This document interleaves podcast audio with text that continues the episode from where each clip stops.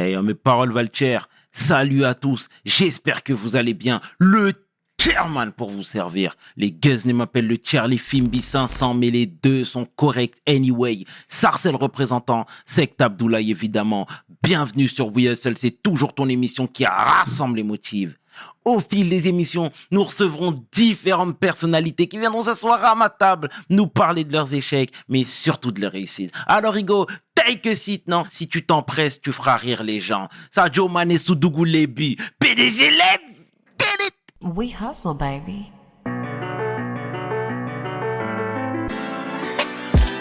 The chairman. hustle, baby. The chairman.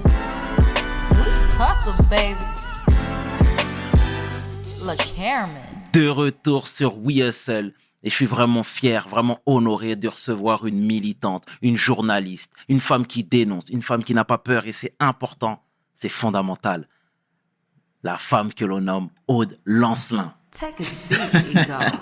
Comment ça va, Aude? Ça va bien. Tu vas bien? Oui, très heureuse d'être avec vous. Merci d'avoir accepté l'invitation, Aude. Ça fait plaisir, tu es réactive, c'est tout ce qu'on aime ici, c'est très bien. Alors, la tradition veut que tu te présentes en quelques lignes, s'il te plaît, Aude, pour celles et ceux qui ne te connaissent pas. Alors moi, euh, j'ai commencé un parcours dans les médias euh, au, début des années 2000.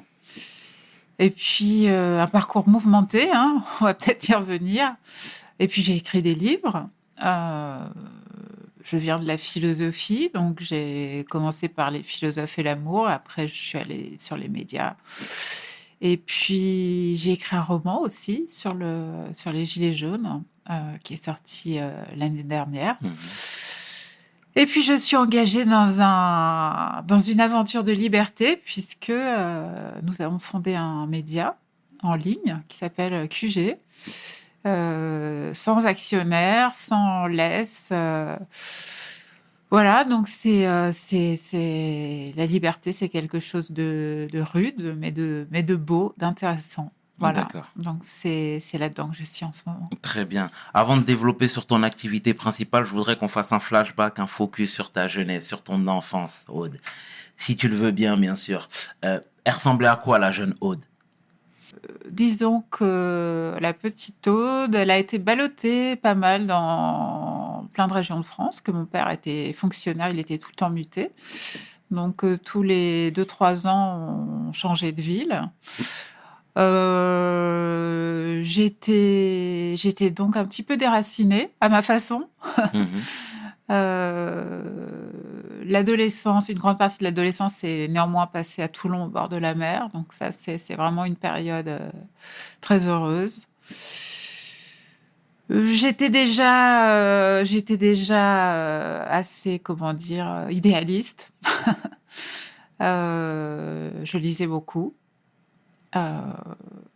Ben, le fait de déménager tout le temps aussi, euh, voilà, le, fait à chaque fois de devoir reconstruire une vie, un mhm. entourage, euh, faisait aussi que les livres étaient vraiment des, compagnons et ils le sont restés toute ma vie. D'accord. Bon, bah, c'est très bien. C'est très bien. Et quel a été le cursus scolaire? Alors, euh, moi, j'étais une très bonne élève. j'ai fait un bac scientifique avec un an d'avance. Et puis, ah ouais. puis à 16 ans. Et puis, et puis après, je suis allée jusqu'à l'agrégation de philo. J'avais pas envie d'enseigner, mais déjà, mais on m'avait dit que c'était vraiment un sésame et qu'à partir de là, beaucoup de portes seraient ouvertes. Mmh ça a été partiellement vrai. Dans la presse, ça a attiré un petit peu la curiosité. On se disait, mais euh, qu'est-ce que voilà, qu'est-ce qu'elle vient faire ici finalement avec ce diplôme-là Mais ça a attiré aussi pas mal de, jalousie. Et puis euh, dans un milieu journalistique euh, très conformiste où beaucoup sortent d'écoles, le CFJ ou, de, de, lieux de formatage comme ça. Euh, c'était pas forcément un profil euh, super bien vu en fait. Mhm. voilà. D'accord. Et du coup, dans ton parcours, euh, tu as été également professeur. Un an. Un an. Un an. Où ça précisément? Alors, c'est une expérience très forte parce que j'étais dans l'Essonne, en ZEP, zone sensible. Mhm. Donc, comme, comme j'étais prof de philo, on, on a quand même des, des terminales, donc des gens. Malheureusement, il y, a déjà un écrémage colossal, hein, donc euh, c'est. c'est- Mais euh, j'étais j'étais avec des élèves euh, à la fois très vivants et dont beaucoup étaient quand même en, en grand échec euh, scolaire. Euh, c'est des zones. Hein, euh, on nous vend aujourd'hui en France 80% d'une classe d'âge au bac, voire maintenant 90% et plus. Hein, J'ai Mhm. perdu le fil. Mais moi, euh, dans ces zones-là, vous avez un élève sur deux qui rate le bac. Hein, et avec souvent des situations sociales très difficiles. Euh, J'avais même un élève qui sortait de prison, euh, qui rattrapait le coup euh, quelques années plus tard. Et donc, c'était. oui, ça a été une expérience inoubliable. C'était où précisément? À Sainte-Geneviève-des-Bois. D'accord. Alors, je ne sais pas si ceux qui nous écoutent connaissent, mais en dépit de ce nom bucolique, a un Sainte-Geneviève. public large. Ouais, c'est des tours, hein, c'est des tours de béton et c'est un, un univers dur, Mm. très urbain et très dur, euh, avec parking sécurisé, tout ça. Enfin, c'est- c'est c'est quand même très particulier. Mais euh, moi, j'en garde, euh, je garde le souvenir d'élèves euh, extrêmement euh, vivants. euh, en philo, en plus, on peut. Quand on joue vraiment le jeu, euh, on, obtient des résultats euh, tout à- totalement spectaculaires. hein. C'est-à-dire, vous pouvez avoir toute une classe euh, comme ça qui s'engueule sur les méditations métaphysiques de Descartes pour savoir si oui ou non on peut avoir une preuve que le monde existe ou si finalement on n'a- aucune preuve. On ne sait pas si on est dans un rêve. Mhm. Dans, si on rêve que l'on rêve d'un monde réel, etc. Et voilà, moi j'ai- des expériences comme ça de très belles, quoi, Mhm. avec euh, avec ces élèves. Mais bon, moi je n'y suis pas restée euh, parce que je, je faisais un an pour valider mon diplôme, en fait. hein. D'accord. C'est vous devez faire ça. Mhm. Mais euh, je Tu me te voyais pas faire une longue carrière pas, si tu veux, passer, En tant que euh, tu vois, 30 ans euh, entre quatre murs. euh, J'avais envie de, de, de rencontrer des gens, de sortir, euh, de, de voir à quoi ressemblait le monde. Et voilà, j'avais pas cette vocation-là. Et j'admire beaucoup ceux, ceux qui l'ont. C'est un rôle déterminant qui peut vraiment changer le cours d'une vie, je pense. Et aujourd'hui, tu entends l'appel à l'aide des professeurs qui justement dénoncent pas mal de choses, à savoir les classes bondées, euh, le manque, euh, le manque de professeurs, etc. Qu'est-ce que toi, tu as à dire à ce niveau-là? Alors moi, oui, je, je- évidemment, j'ai encore hein, des, des amis hein, qui Mm. sont profs. euh, je, je vois que la situation s'est pas mal dégradée hein, au niveau des, des conditions matérielles. Euh, en revanche, moi, j'ai un regard. euh, tout, tout, si tu- 90% de mes élèves euh, venaient de ce qu'on appelle la diversité. Et quand j'entends aujourd'hui tout le- discours sur les territoires perdus de la République, le fait que ces élèves-là soient plus récupérables, le fait qu'il y ait une, fracture, ça me fait doucement rire parce qu'en fait, euh, chez ces élèves-là, au contraire, tel que moi je les ai perçus, il y a une, immense demande, au contraire, de euh, de participation euh, démocratique, de participation à la vie de ce pays. Et, et, et, même, ils attachent une importance à la, aux professeurs, euh, à mon avis, beaucoup plus que euh, dans certains euh, centres-villes bourgeois où euh, bon, bah, le prof, c'est quasiment... C'est un domestique sous-payé Mhm. et on le traite comme tel. Quoi. Et il, c'est un pour- pourvoyeur de services éducatifs. Il y a, tandis que dans ces zones-là, il y a, y a enfin, une fois que vous arrivez à dépasser, à briser la glace, il y a, il y a une attente extrêmement forte. Donc moi, je pense que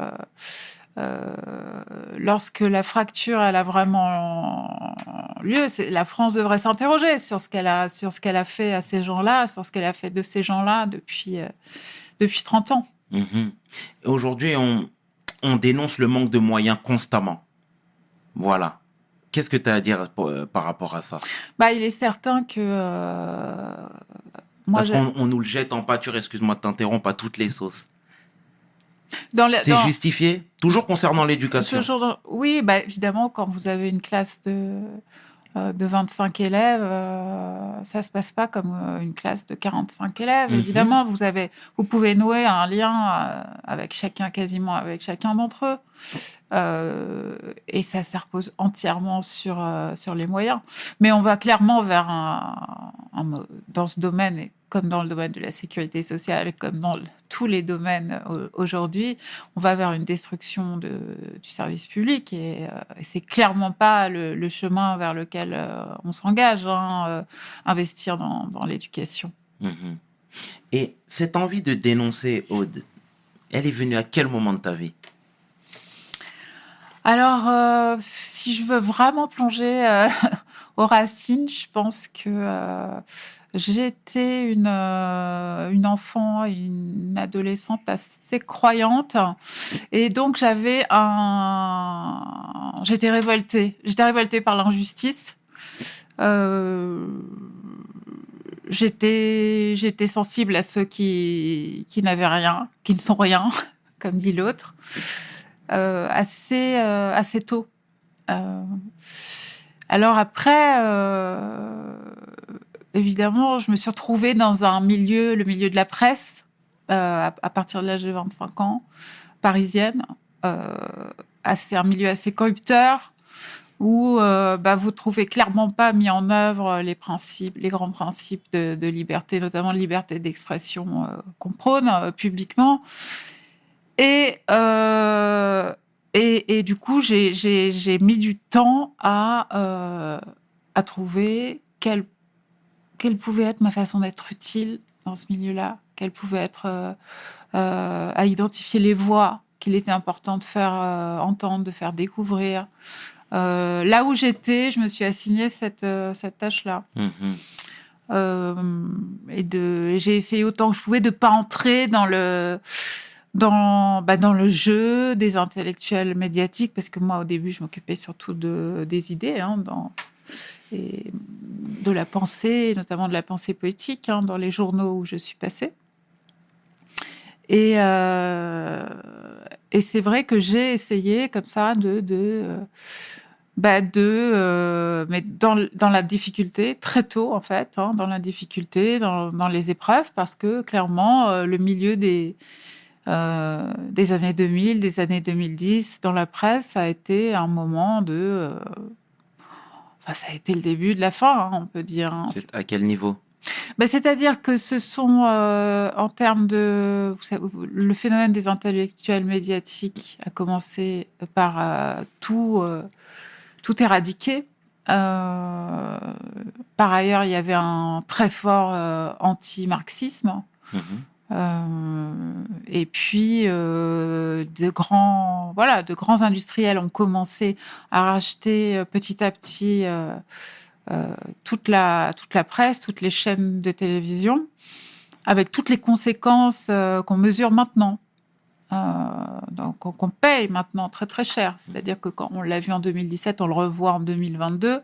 Quand vous avez euh, toutes ces chaînes qui d'un seul coup se, euh, se mettent à l'unisson pour euh, pour euh, soit promouvoir euh, un ancien banquier d'affaires euh, comme en 2017, soit matraquer la présence à l'antenne d'un ancien journaliste du Figaro comme Eric Zemmour, que personne deux mois avant n'aurait imaginé dans ce rôle de, bah, vous vous rendez compte de leur puissance de feu. Et, euh, et tout ça n'aurait pas été possible euh, si ces, si ces médias étaient restés indépendants, si euh, de véritables hommes de presse et de, presse avec tout ce que ça sous-entend étaient restés à la tête de ces titres-là. Mhm. Aude est marxiste Oui, enfin, je, je je, je, m'intéresse euh, beaucoup à la pensée de Marx, euh, mais euh, ce que je veux dire par là, c'est que ce qu'on a vécu dans les années, à partir des années 80 jusqu'à aujourd'hui, c'est vraiment ben, le contre-coup hein, de la, de la, de la, de l'effondrement de l'empire soviétique et de la victoire totale hein, de, le, de la pensée néolibérale sur euh, la pensée critique marxiste, avec avec des conséquences euh, très profondes. Hein, c'est le euh, there is no alternative quoi. Mhm. Et, euh, et moi j'ai vécu moi j'ai vécu dans les médias à ce moment-là et où il fallait dépenser une énergie folle pour faire exister autre chose et pour que pour faire redécouvrir des, des vieux penseurs qui étaient calomniés ou pour euh, ou pour promouvoir des, de, de- de- de nouvelles figures qui étaient euh, remisées dans les coins quoi. Et t'en avais pas idée euh, avant de rentrer dans ce milieu-là? Moi, j'étais euh, très, euh, j'étais très naïve par rapport à ça parce que, Ah bon? euh, ouais, D'accord. Parce que par exemple, moi, j'entre, à- je postule dans différents journaux pour comme stagiaire et j'entre au Nouvel Obs, mais pour moi, dans ma famille, le Nouvel Obs, c'était rien. Ça n'existait pas. Il n'était pas sur la table basse du salon. Moi, je viens pas du tout d'une famille euh, euh, de gauche caviar ou de donc pour moi c'était euh, voilà à la limite euh, je, croyais à l'étiquette qui était marquée dessus genre bon journal progressiste de gauche pourquoi pas bon voilà. Mais euh, mais en fait très rapidement vous découvrez ce qu'il en est à l'intérieur. Ça a été un parcours de, désillusion très rapide ce qu'il y a, c'est que le, choix dans la presse euh, était déjà extrêmement restreint. Moi, déjà, quand j'entre euh, dans la presse, bien sûr, aujourd'hui, c'est encore pire, mais euh, je suis déjà en train de mettre un pied dans une porte en train de se refermer. Les embauches sont extrêmement rares. La précarité s'installe. Quand j'arrive, euh, il y a déjà des gens qui sont pigistes euh, depuis sept ans et qui attendent, euh, qui sont dans la file d'attente. Donc c'est déjà très difficile. Maintenant, ça l'est encore plus. Maintenant, euh, vous pouvez euh, avoir euh, une carte de presse avec moins d'un SMIC de pige par mois. C'est un, un métier qui a complètement, qui s'est complètement transformé. Avant, c'était un métier euh, où vous étiez relativement protégé. Quand vous entriez en CDI dans un grand journal comme ça, c'était quasiment comme un le fonctionnariat. Hum, hum, hum. Vous, il ne pouvait rien vous arriver, rien du tout. Maintenant, les mœurs du, ca- du CAC 40 ont été importées dans ces milieux-là et euh, voilà, il y a des licenciements brutaux. euh. Et tu regrettes cette époque où tout allait bien? Alors, tout, non, tout, tout allait presque bien. tout, tout n'allait pas bien. Tout n'allait pas bien. Tout était posé pour euh, le drame. hein. mais, euh, mais il y avait quand même. J'ai encore pu sentir à cette époque le, parfum d'une euh, d'une presse où il y avait encore des joutes euh, d'esprit, où, les réunions pouvaient être vivantes, où il y avait les gens n'avaient pas peur de parler. Euh, ils n'avaient pas peur d'exprimer des, des, des sentiments hétérodoxes, des, des points de vue bizarroïdes. Euh, Maintenant, euh, c'est devenu un milieu extrêmement euh, conformiste. Euh, maintenant, euh, euh, vous, vous, quand vous ouvrez la presse, je ne sais pas si c'est votre cas. Moi, je viens de la presse écrite à la base. Maintenant, je suis plutôt sur un. On a lancé un, un site qui est plutôt audiovisuel. Mhm. Et je viens de ça. Bah, vous aviez du charme dans les phrases, de l'humour, de l'audace. Maintenant, c'est pas c'est pas la joie quand vous ouvrez euh, Le Monde ou bien d'autres titres. euh, bah, vous voyez que c'est pas les mêmes personnes. Et c'est vrai qu'il y a quelque chose aussi qui est un signe frappant de ça, c'est qu'il y avait beaucoup de de gens à l'époque euh, dans la presse qui étaient des autodidactes, qui avaient euh, parfois fait de tout autre métier que journaliste, qui n'avaient pas fait d'études poussées. Et ça, ça a apporté beaucoup de vie aussi, beaucoup d'in- d'incarnation euh, aux propos. Maintenant, le profil, c'est quand même euh, école de journaliste, euh, où vous apprenez dès la première ou la deuxième année à, euh, adapter votre discours aux réseaux sociaux, à placer les bons hashtags, à voilà, c'est une toute autre façon de procéder. Mhm. Et être numéro 2 chez l'Obs, c'était le Graal absolu? Alors, pas du tout. en fait, euh, ce qui se passe, c'est que quand on me fait cette proposition, je suis à Marianne euh, depuis trois ans. Mhm. Je suis di- directrice adjointe à Marianne.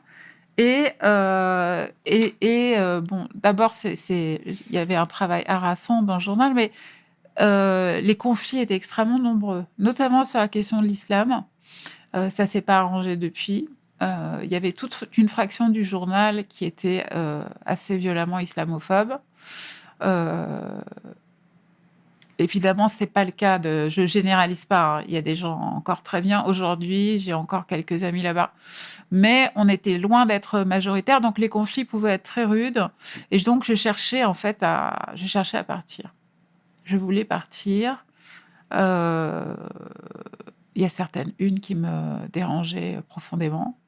D'un point de vue idéologique, on était de toute façon euh, minoritaires, moi et les miens. On était un petit peu considérés comme les islamo-gauchistes de, la rédaction, ce qui n'était pas la base, qui n'est pas un compliment, hein, c'est le moins qu'on puisse dire. Et euh, du coup, on me fait cette proposition. euh, c'est Lobs qui est venu me chercher et j'avais pas tellement envie de revenir à la maison parce que je, je- la connaissais très bien. J'avais fait mes premières armes là-bas. Mais bon, on m'avait dit c'est un changement complet de direction, d'actionnaire. Donc peut-être il y a des choses à faire. Donc voilà, j'ai saisi l'occasion. Mhm. D'accord, c'est très bien, Aude. Et comment tu fais pour dealer avec ça, avec des certains collègues, une ligne édi- éditoriale qui n'est pas, qui ne partage pas tes valeurs, etc. Puisque tu as quand même fermé les yeux pendant pas mal de temps avant de te rétracter et de dire non? Bah en fait non, ça se passe pas comme ça. D'accord. Ça se passe pas comme ça. Le, en fait, le, combat, l'effort pour porter euh, euh, certaines idées contre le courant majoritaire au sein d'un journal, il est, il est quotidien. Euh, moi, par exemple, j'ai été deux ans numéro 2 de l'Obs. Il y a énormément de unes dont je suis fière. On a fait la une Emmanuel Todd sur le 11 janvier a été une imposture après euh, les, la, la manifestation, donc euh, D'accord. soi-disant euh, la grande manifestation œcuménique après les attentats de, de Charlie Hebdo. Euh, on a fait un entretien extrêmement choc, hein, très courageux de la part de Todd, mais c'était aussi courageux de notre part de, de le publier, de le mettre en une. Ça n'allait abs- ça allait vraiment à rebours hein, de, bah, de toute l'idéologie dominante. hein. Moi, j'ai été dénoncée dans, à l'époque, euh, Natacha Polony avait euh, la revue de presse d'Europe 1. Et euh, donc, vous imaginez la puissance de feu tous les matins. Euh, et elle avait fait un éditorial pour, où elle affirmait que les gens comme moi, nommément, hein, euh, Emmanuel Todd, Alain Badiou, euh, étions des complices des frères Mhm. Kouachi. Je ne sais pas si vous imaginez le degré de violence de ce genre de propos. D'ailleurs, on aurait tout à fait pu attaquer hein, pour diffamation. Voilà, mais bon, moi, je, je, je, je- j'ai tendance à laisser dire. voilà. Mais euh, je suis, j'étais allée interviewer euh, Pablo Iglesias en plein mouvement des de la porte euh, de la Puerta del Sol, euh, des indignés. Je, on a, on, a fait plein de. Moi, j'ai pu porter. J'avais fait la, grande interview de Michel Houellebecq sur euh, Soumission, donc, qui était une interview conflictuelle d'ailleurs, etc., etc. Donc, en fait, vous vous, vous, vous battez, vous, vous portez des idées, euh, vous voyez du résultat, parce que euh, nous, on a plein de lecteurs, même des lecteurs historiques de l'Obs qui revenaient et qui disaient Ah ben, on retrouve un peu euh, ce qui a pu incarner le journal euh, il y a longtemps, dans les années 70, où il était un peu, voilà, hein, qui faisait souffler.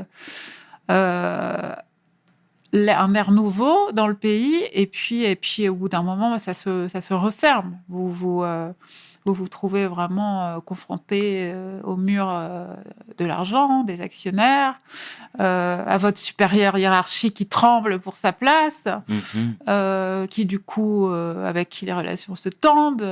Moi, j'avais refusé, par exemple, de publier la tribune de Manuel Valls, qui était à l'époque Premier ministre, sur la déchéance de nationalité, où il défendait la déchéance de nationalité sur deux pleines pages. Et j'avais eu, ça a été mon premier conflit euh, dur avec le directeur de la rédaction, qui était mon N plus 1. Donc, si vous voulez, si ça se passe pas en, c'est pas euh, euh, comme certains adversaires aiment à le faire croire. ah bah, comme si vous découvriez la- la- le combat des idées euh, après avoir été euh, licencié, après avoir été écarté. Non, en fait, le, votre licenciement, votre euh, mise à l'écart, elle est le fruit de toutes vos actions et prises de position antérieures. Donc après, il est certain qu'il faut euh, un vrai, il faut être capable de passer l'épreuve, de la supporter. Il faut être capable de souffrir pour ses idées au sens propre. Euh, il faut être capable de renoncer à un certain confort de vie, euh, de, voir, de, passer, de se retrouver du jour au lendemain à Pôle Emploi, euh, à faire la file le matin au milieu de, de tout le monde. donc, quand vous avez toujours été, bon ben voilà, diplômé, en CDI, protégé, voilà. Mais c'est en même temps, je pense que c'est, euh, je souhaite à à personne spécifiquement de la vivre, mais c'est d'une richesse incroyable. Vous découvrez euh, énormément de choses. Moi, je sais que si j'avais pas euh, traversé ça, vécu tout ça, il y a toutes sortes de, il y a toute une empathie que je pourrais pas avoir. Il y a peut-être que je me serais pas à ce point euh, senti euh, touchée par- quand les quand les gilets jaunes euh, que j'ai interviewés dès le début m'ont parlé de leur euh, de leur euh, fin du mois, du fait qu'ils étaient à découvert le 10 ou le 15 du mois, euh, d'un seul coup ces, choses-là Mhm. vi- deviennent extrêmement concrètes. Donc euh, vous vous avez accès vraiment à voilà à une expérience humaine euh, dure mais euh, mais riche quoi. Et euh, donc je- en fait je ne regrette rien. Mhm. Mhm. Et la presse libre, alors, tu crois plus du tout? Alors, je sais bien qu'individuellement, euh, il y a toujours des gens euh, qui se battent là où ils sont. Mhm. et, et, et je sais, et je sais bien que c'est difficile de renoncer à ça quand on a une famille ou voilà. Mais euh, dans l'état actuel des choses, dans les grands groupes de médias français, que ce soit celui de Bolloré, celui de Raï, celui de Niel, celui de Bouygues, non, c'est très franchement, euh, ces choses-là sont euh, pour, le moment totalement révolues. Et il faudrait des événements politiques d'une ampleur euh, énorme dans ce pays pour que ça change. Soit il faudrait qu'un un- force politique vraiment avec un programme vraiment euh, féroce, anti-concentration arrive au pouvoir, mais je vois pas comment ça pourrait être le cas prochainement ou, carrément une, un souffle révolutionnaire, hein, euh, insurrectionnel. Mais sinon, je vois, je vois pas ce qui peut se passer parce que, en fait, euh, c'est celui qui paye l'orchestre qui choisit la musique.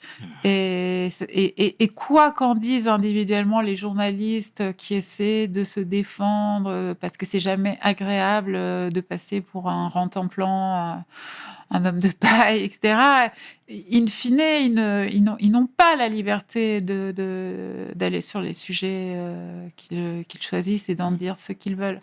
Et moi, les journalistes qui me disent, ça arrive encore, euh, voilà, que je, sois confrontée dans des débats à eux.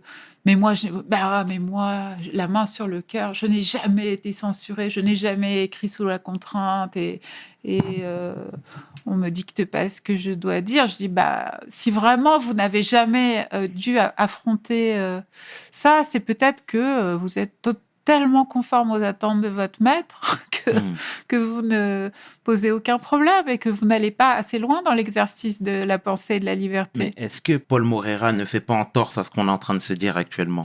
Alors voilà, il y a quelques Tu cas. vois Je a- pense notamment à Mediapart aussi. Ouais, il y a quelques. Alors, il y a quelques cas comme ça, Paul Morera, que je connais un Mhm. peu, qui est. euh, voilà, un, modèle d'intégrité, de, ce qu'on peut faire de, mieux dans le. Bon, il a sa boîte de production euh, privée, mais qui travaille beaucoup avec le service public.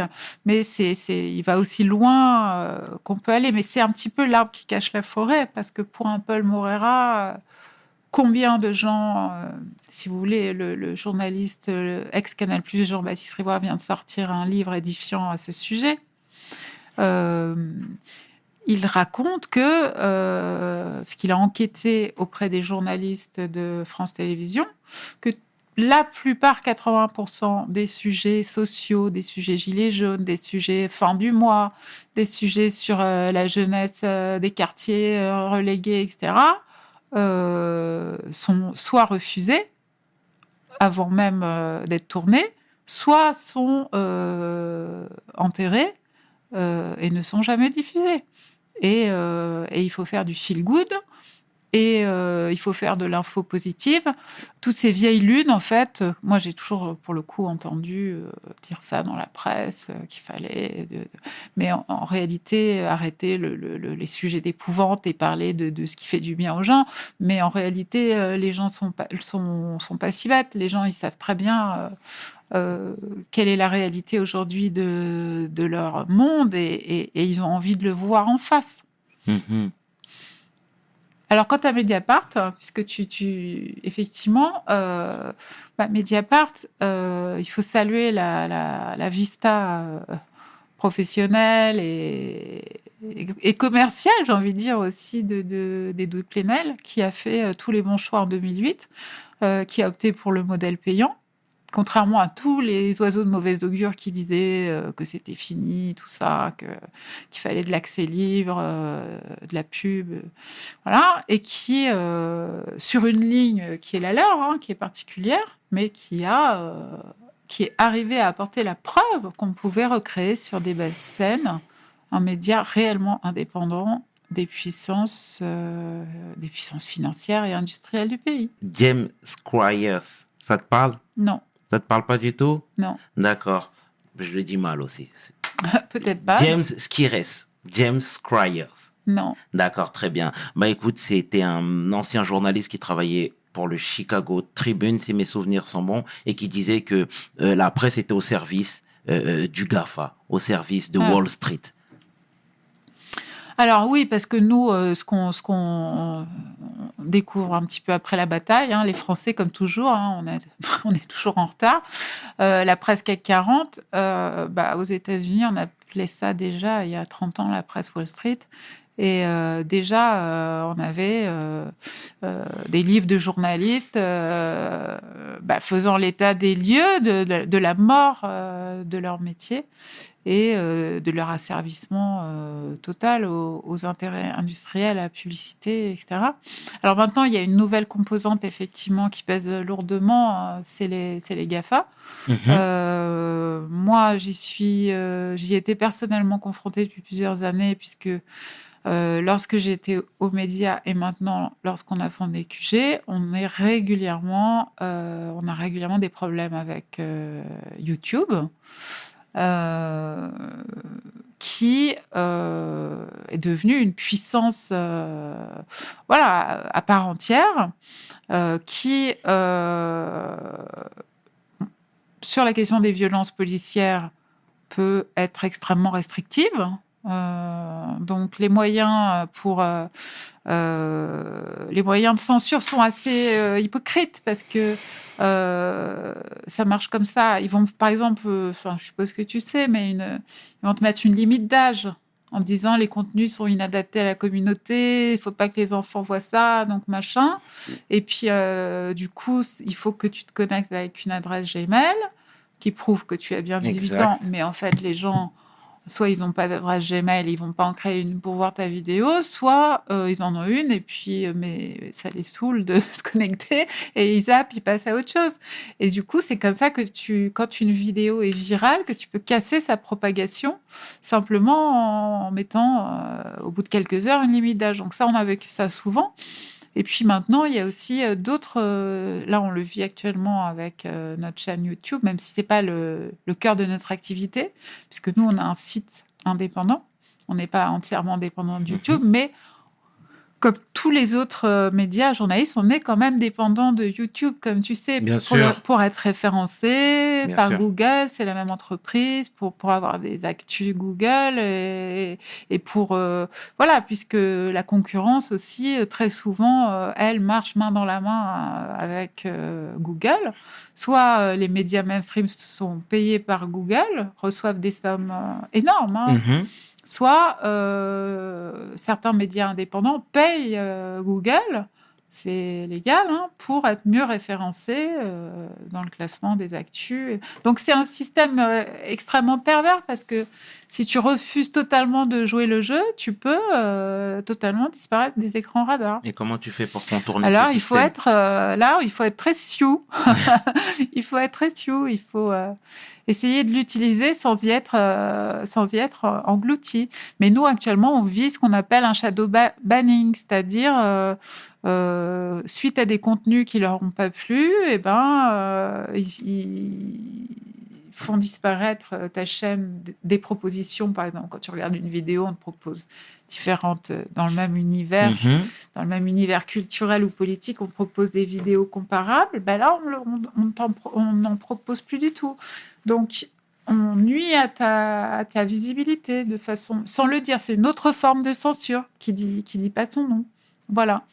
Enfin, c'est euh, les gens ne le savent pas forcément euh, parce que bon, sans être euh, complètement naïf, mais bon, on pense encore que YouTube est un espèce de liberté. hein. La preuve, c'est n'importe qui peut, sur le papier, fonder une, chaîne YouTube et commencer à y diffuser ce qu'il veut, mais, mais on sait que c'est de moins en moins vrai.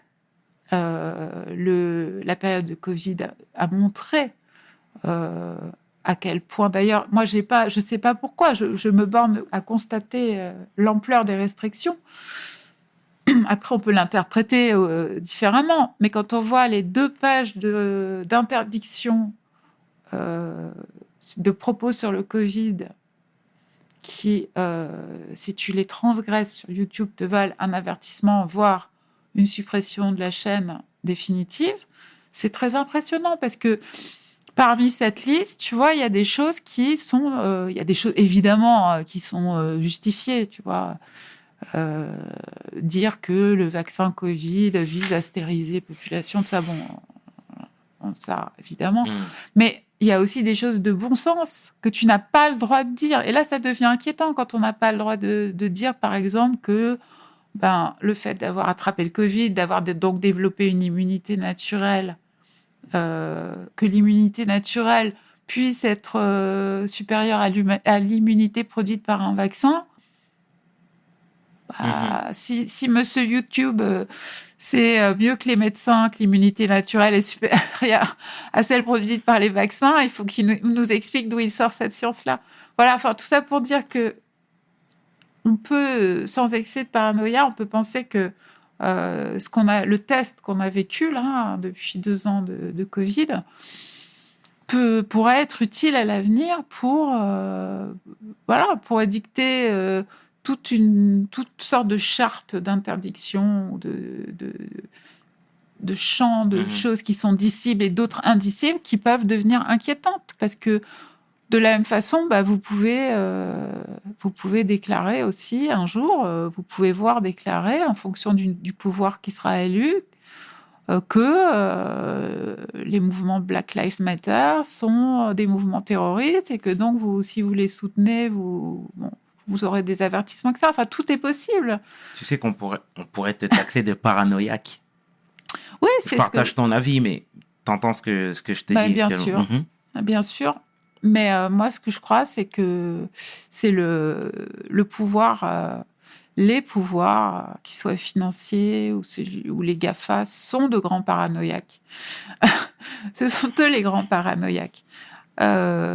Quand, vous voyez, par exemple, pour prendre un exemple, l'interprétation, ça a été documenté, ça, que, que Macron, en off, a pu donner de, des Gilets jaunes il a dit que c'était euh, euh, d'abord euh, que ça avait été orchestré par les Russes, euh, que beaucoup de, de, de comptes de soutien des Gilets jaunes étaient en fait des bots, etc., etc. On, on est dans une vision complotiste Mhm. du monde, et même le- les, les hommes du renseignement français avaient, avaient dû contredire le président parce que c'est- voilà, c'était pour le coup.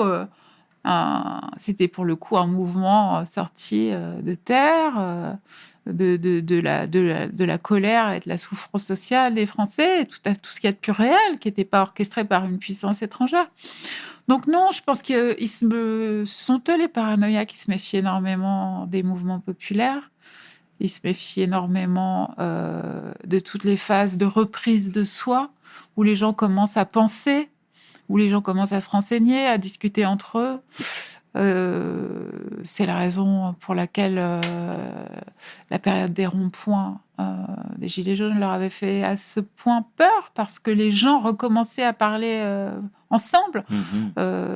réinventer la politique à la racine ensemble. C'est-à-dire simplement se réunir et se demander comment on peut améliorer la situation collective. Ils ont très très peur de ça. Et euh, voilà, donc euh, je pense que tout est mis en œuvre pour que ce genre d'épisode euh, ne se reproduise pas D'accord. et que chacun reste chez soi devant son écran à regarder Netflix, entre autres. Donc, ils essaient de diviser. Oui. D'accord. Au moins, le message est dit. Au moins, c'est clair. Euh, bah, du coup, pour rester sur la thématique des Gilets jaunes, euh, ces dernières années, on a vu beaucoup de mouvements. On a vu le Black Lives Matter, euh, ce mouvement vraiment émerger. Euh, on a vu la figure d'Assa Traoré. On a vu les Gilets jaunes. Tiens, par exemple, qu'est-ce que tu penses d'Assa, toi Traoré? Alors, euh, De son combat. moi, je soutiens le comité pour Adama depuis le début. Je, là encore, contrairement à tous les mensonges qui ont pu être véhiculés et par le pouvoir, euh, par le ministère de l'Intérieur et par euh, la droite, l'ultra-droite française, euh, je ne sais pas si tu étais là euh, en juin 2020 J'y étais. lors du notamment la grande manifestation Place de la République, Mhm. on a vu surgir toute un, une nouvelle génération de manifestants, des, des, des- des quartiers populaires qui, pour une fois, investissaient la rue, investissaient le centre de Paris. C'était extrêmement impressionnant. Alors, il y a eu le, au TGI, euh, Exactement. Porte de Clichy, et après, il y a eu la Place de la République, le D'accord. 13. Ouais, exactement. ouais. Et, euh, et quand on a vu ça, on, en est, on est forcément marqué. Et, et en réalité, si on, si, on, si on est vraiment patriote français, on peut être, on devrait être extrêmement heureux, au contraire, de voir cette jeunesse-là des quartiers euh, s'investir, euh, se rassembler et pour, euh, pour, pour arriver à, à trouver une solution à cette fracture en train de se créer. Si on est honnête, le discours que Assa a prononcé ce jour-là, place de la République, il, est, il, est, il est parfait. Il est parfait. C'est, elle était justement absolument pas dans une démarche séparatiste, comme euh, ils ont pu euh, le dire depuis. Elle a toujours rappelé qu'elle faisait ça pour la mémoire de son frère, Exact. mais aussi pour la France, pour le tissu social français, pour la cohésion euh, française. C'est quelqu'un qui a une grande, un grand sens euh, de- des responsabilités à cet égard. C'est absolument pas l'extrémiste que certains veulent voir.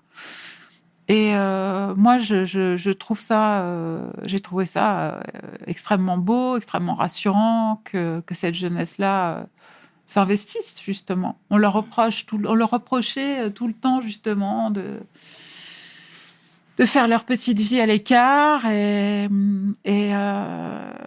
voilà donc moi je pense que le comité euh, pour Adama fait partie des gens qui ont euh, avec une grande intelligence politique d'ailleurs recherché une liaison avec euh, les gilets jaunes qu'on a qualifié de mouvement de petits blancs mais qui en fait était beaucoup plus divers que ça il y avait énormément de gens sur le terrain de, de la banlieue parisienne, Mhm. de toutes les couleurs. D'ailleurs, euh, beaucoup de, militants d'extrême droite euh, ont, décampé à cause de ça, parce que c'était pas ce qu'on leur avait vendu comme mouvement.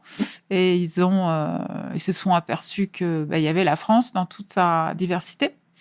Et, le comité pour Adama a parfaitement compris que il y avait une jonction possible avec cette fraction du peuple français qui souffre et euh, qui- qu'il était possible de, créer des ponts. Et je pense que cette période-là a fait très peur au pouvoir.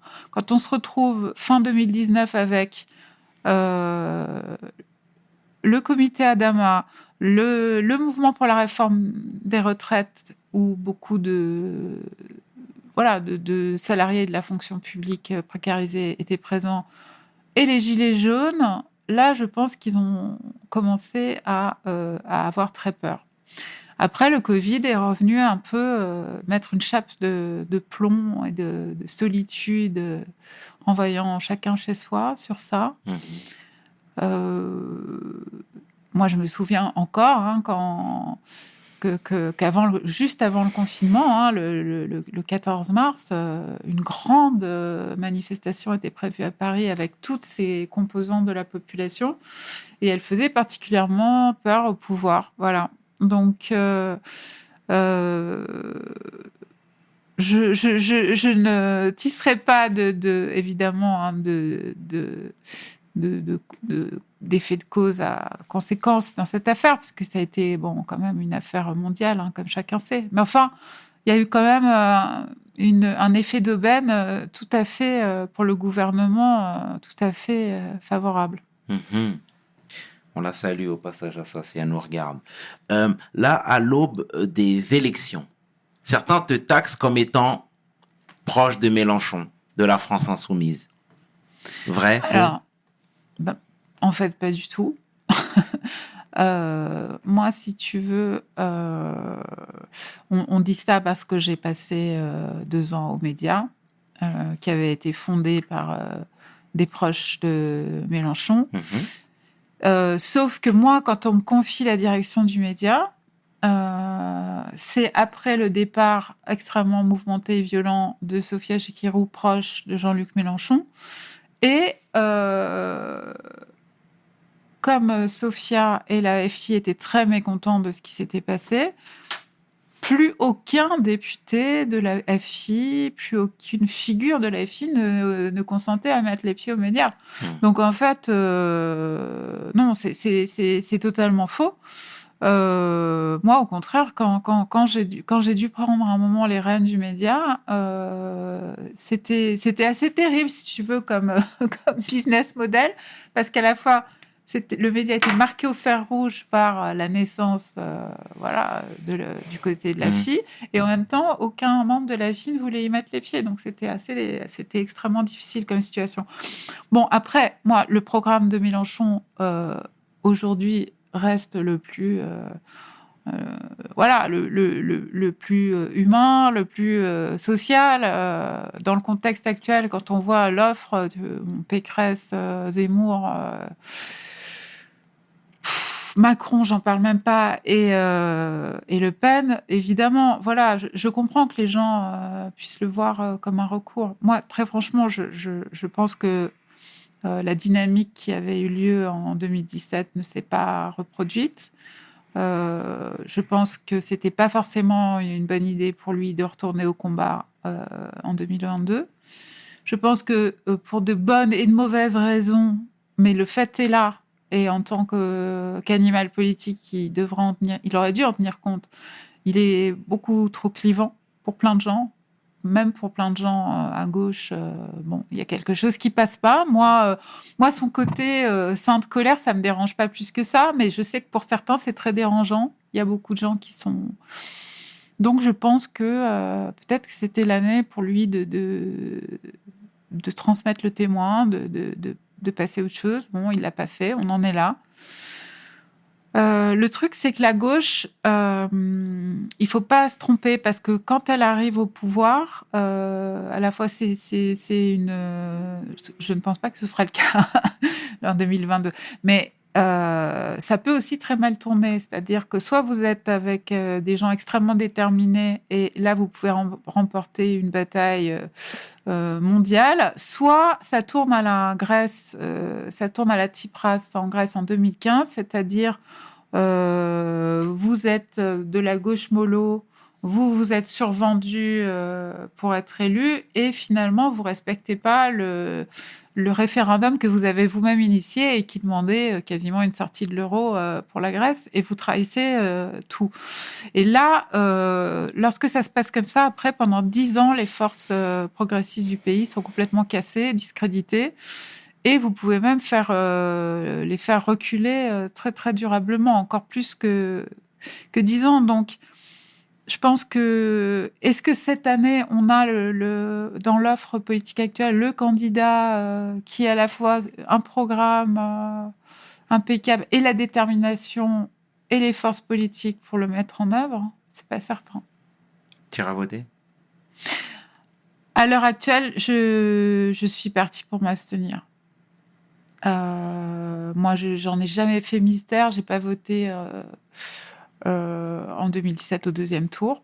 Euh, je refuse de, de voter un pistolet sur la tempe et, et l'antifasciste de Pacotti. euh, voilà, donc euh, je pense que je, je, je, je n'irai jamais voter parce que euh, euh, par dépit ou voilà. Mhm. Je, je pense par ailleurs que, que le quinquennat d'Emmanuel Macron produit la fascisation du pays qu'on est en train de vivre. Donc, euh, évidemment, je, je- Voilà, je regrette que euh, Anas Kazib euh, Ouais, il n'a pas obtenu ses signatures. signature. Je pense que c'est une candidature qui euh, donnait un espoir à toute une jeunesse aussi. Mhm. hein. On voit bien hein, les forces qui le portent. C'est ça. Euh, mais tout est fait pour que ce genre de, de candidature ne puisse pas se produire. Voilà, donc je. C'est une période qui, qui n'est pas qui n'est pas qui n'est pas gaie. Euh, moi, je, je pense que je mise quand même sur les sur les forces populaires. hein. Euh, Je sais qu'il y a eu avec les gilets jaunes, on a connu un revers terrible, un enlisement.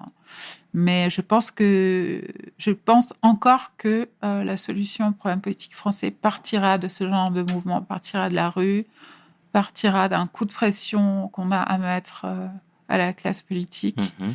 euh, et pas l'inverse. Je ne pense pas qu'aujourd'hui un candidat soit capable de, de, de réformer très profondément ce pays comme il devrait l'être pour, euh, voilà, pour, euh, dans l'esprit du, du Conseil national de la résistance. D'accord, très bien. On va fermer la parenthèse politique. Aude, je suis obligé de te poser cette question. Quel est le modèle économique aujourd'hui? Dans les médias? Le tien. Ah, le nôtre. Ah bah c'est très simple, hein, c'est l'abonnement payant uniquement. C'est exactement le même modèle que Mediapart. Il n'y a pas de. Pour moi, après avoir analysé la situation, il n'y a, pas d'autre euh, solution possible. Euh, L'accès libre, avec les cagnottes euh, régulières, moi je n'y crois pas. Ça peut marcher quelques années, mais c'est pas comme ça qu'on installe de façon pérenne euh, un média. Euh, je pense qu'il faut que ce soit ceux qui, euh, les utilisateurs qui, contribuent. Euh, alors chez nous, ils peuvent le faire en fonction de leurs moyens. hein, Il y, a plein de tarifs, mais encore une fois, pour les mêmes raisons que euh, que Monsieur Bolloré ou Monsieur Niel décident de ce qu'il y a dans, dans leurs médias, je pense que c'est le euh, le citoyen, le euh, qui doit euh, qui doit qui doit contribuer euh, pour avoir euh, pour faire entendre des voix différentes, un discours différent, Mhm. pour euh, pour organiser des choses qu'on ne voit plus nulle part ailleurs, pour avoir du temps long aussi hein, de, de discussion comme ici. Mhm. Euh, toutes ces choses euh, voilà, qui, qui, ont disparu. Euh, je pense que il faut. euh, alors, c'est pas toujours évident. hein, Il y, a, il y, il y a plein de gens qui ont perdu l'habitude, en fait, de, de, de, payer. Parce que quand tu t'intéresses à un sujet, tu crois que tu peux bricoler et aller trouver en piochant ici ou là ce que, ce que tu veux. Mais en fait, euh, bah, il faut que les gens comprennent que pa- de la même façon que euh, on achète son pain euh, et on ne trouve pas révoltant que le, que le boulanger vous demande quelques euros. Euh, nous, on a des journalistes à payer, on a des techniciens, on essaie, euh, on essaie euh, voilà, de, de- que, que, que tout le monde vive dans des conditions décentes. Et, Mhm. et, et l'information, il faut, il faut à nouveau que les gens apprennent à comprendre son prix. Le prix de l'abonnement est de Alors, euh, on peut s'abonner à partir de 5 euros par mois. D'accord. Voilà. C'est très bien. Et tu t'en sors avec? Ah ben, euh, on est à l'équilibre. euh, on a, on a construit euh, une base solide. on est une dizaine de collaborateurs. Et euh, on a doublé notre nombre d'abonnés en un an, en dépit du Covid et de, et de tout ça. Donc, euh, on avance. On évite, euh, contrairement à ce qui s'est répandu malheureusement dans, dans, dans le secteur des médias indépendants, de solliciter en permanence les gens à travers des crowdfunding, des cagnottes, des, des, des levées de fonds pour telle ou telle chose. Je, je pense que ça, euh, ça instille l'idée que, euh, que euh, ben on doit, les gens se sentent contraints de donner par, soit par charité, soit par militantisme. J'aimerais que ça, ça redevienne en fait Et le montant est de? C'était ça ma question. de? C'est pas trop indiscret? Le montant? Le montant, ouais. de Tu t'en sors avec combien? Ah, Avec tous les abonnements, euh, je Ouais. te parle en termes d'économie. alors bien ça sûr. c'est alors ça on donne pas ce chiffre là. D'accord. Euh, Peut-être qu'on fera un jour, mais euh, c'est vrai que c'est un milieu devenu malheureusement hyper malveillant con- et concurrentiel et voilà. Donc nous on avance. Je fais, je fais exprès de te donner, euh, de te lancer sur ce, su- sur ce sujet, pardon, si jamais d'autres personnes qui, comme toi, dénoncent un système et veulent euh, voler de leurs propres ailes, tu vois, qui, qui puissent avoir, Ouais. si tu veux, un, un certain, Hmm. un certain, quelques informations, quelques bribes d'informations, pour pas dire tout. Non, mais disons que nous, on s'est lancé comme on n'avait pas de capital euh, de départ, qu'on n'en voulait pas, on s'est lancé avec un crowdfunding unique D'accord. Ok. Et euh, qui était raisonnable. hein, tu vois, on s'est lancé avec un peu plus 110 000 euros Mhm. et euh, et en gérant et en, en- en gérant bien. euh, bah, tu peux développer une, une structure qui te permet de, de- quand même d'avoir euh, deux trois contenus forts par semaine, euh, d'avoir euh, une équipe, je te disais, d'une dizaine de personnes, quatre CDI, euh, bon voilà, quelque chose de, de- de solide quoi. Ok, bon, bah, c'est très bien. Qu'est-ce qu'on peut te souhaiter pour la suite, Aude? De, de, de continuer, de vivre encore de, dans cette liberté-là, de, de continuer cette expérience de, de liberté euh, totale, que je, à vrai dire, à laquelle je, ne croyais pas. Évidemment, il a fallu beaucoup d'épreuves et de péripéties pour y parvenir, et ça demande encore beaucoup d'efforts. hein. Je pense que c'est plus, c'est plus simple hein, d'aller, d'aller voir un, euh, un actionnaire ou un mécène, mais, euh, euh, mais c'est euh, irremplaçable. Mhm. D'accord. Bon, bah, c'est tout ce qu'on te souhaite, Aude. En tout cas, merci encore une fois d'avoir fait Merci le déplacement, de t'être livré. C'est fondamental pour nous, sincèrement. C'était le tiers qui est 500. Tu peux inverser, les deux sont corrects avec la femme que l'on nomme Aude Lancelin pour We Hustle. Mes paroles valent tiers. Peace. We hustle, baby.